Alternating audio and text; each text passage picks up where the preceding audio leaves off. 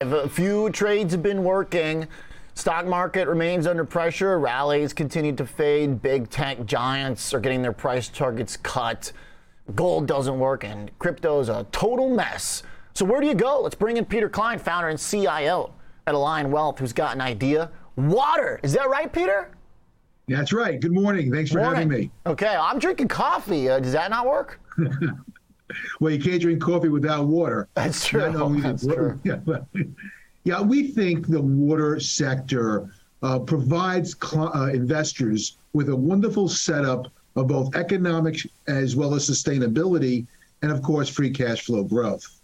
Okay, so these are utility plays. Uh, uh, we're talking like uh, infrastructure.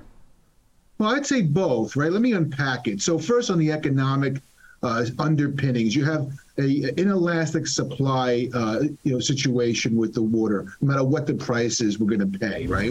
And demand is increasing, largely due to urbanization and and and scarcity because of climate change. So you have really a good economic framework for the water sector.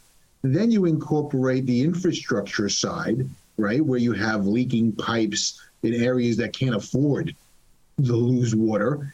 And you have the drought situation, especially uh, in the western part of the United States.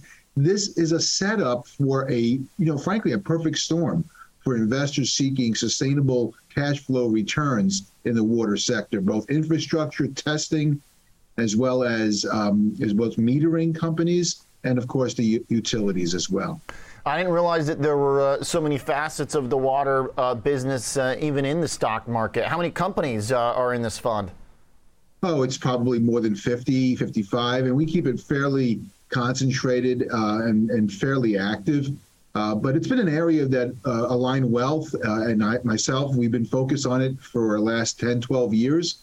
You know, I, we came across it just due to some typical research we were doing on best performing, you know, companies over a period of time that outperformed the S&P.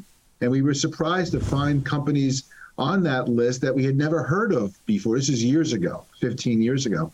And we started doing our research and digging in, and you know, we came across wonderful uh, cash flow generators with strong uh, with strong balance sheets, and and no one really knew of them back then. And so we believe it's um, just the beginning of a long uh, runway of opportunity in the water sector, and it's it's it's you know for those who are uh, subscribing to the ESG mandate, it certainly helps there as well. Okay, so the fund that does this uh, uh, the, is the Invesco product, CGW? But you know, again, I, we we use a multitude of various different um, of, of funds as well as individual securities in Okay. the portfolio that we manage for our clients in the water space. Got it. So this is a specific uh, strategy where somebody will say, "Hey, I need to have something here that's um, uh, going to work, that is stable." And if that conversation uh, sometimes might lead to parking someone's uh, equity allocation in a certain sector, like a you know a utility trade or something, basically you say, "Well, we've got an even more specific kind of version of uh, of that here with water." Is the idea? We at, at Align Wealth, we make sure we understand our clients very, very well. And when, when we do that, we come across their objectives, objectives, and what they're trying to achieve. Oftentimes, the water portfolio that we manage fits nicely into a diversified portfolio of equities. Do you describe it generally as a defensive style trade? Uh, do you see it correlate to any other factors or more commonly watched themes in markets, growth, value, maybe dividend payers possibly? Uh, is there overlap there? I think there's overlap with dividend payers. I believe there's an overlap with utilities. We've seen uh, actually some overlap with uh, in the infrastructure space as well. Very cool. Okay, so water is a specific uh, way to express some of the equity allocation.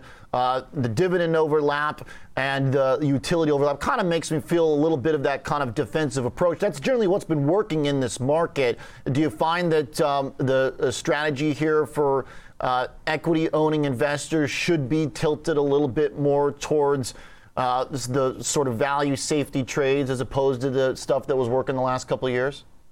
Yes, our overriding theme uh, currently is, and I'll use an acronym, four I, four I letter words and one V. The V is value, And uh, we believe strongly that the value resurgence is upon us. And often, if you go back historically and you see that sort of tip over to value from growth, they typically have a long runway of outperformance. So I think uh, value investors will be well rewarded in the upcoming year, uh, couple years. Yeah, the cycle.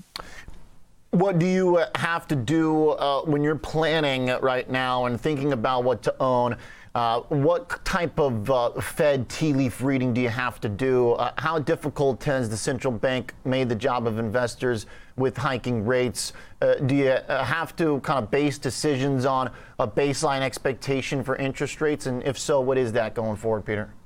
Yeah, our macro view is there's a new game in town, there's a new playbook, right? And that playbook has a lot to do with the inflationary pressures, which we identified a year ago as being more persistent and more st- and stickier.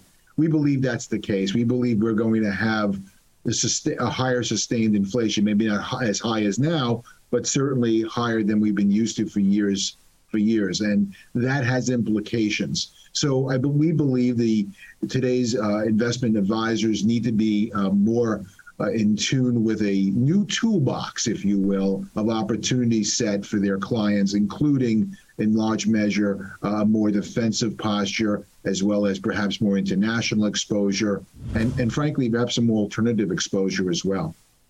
The uh, small versus uh, big cap trade off.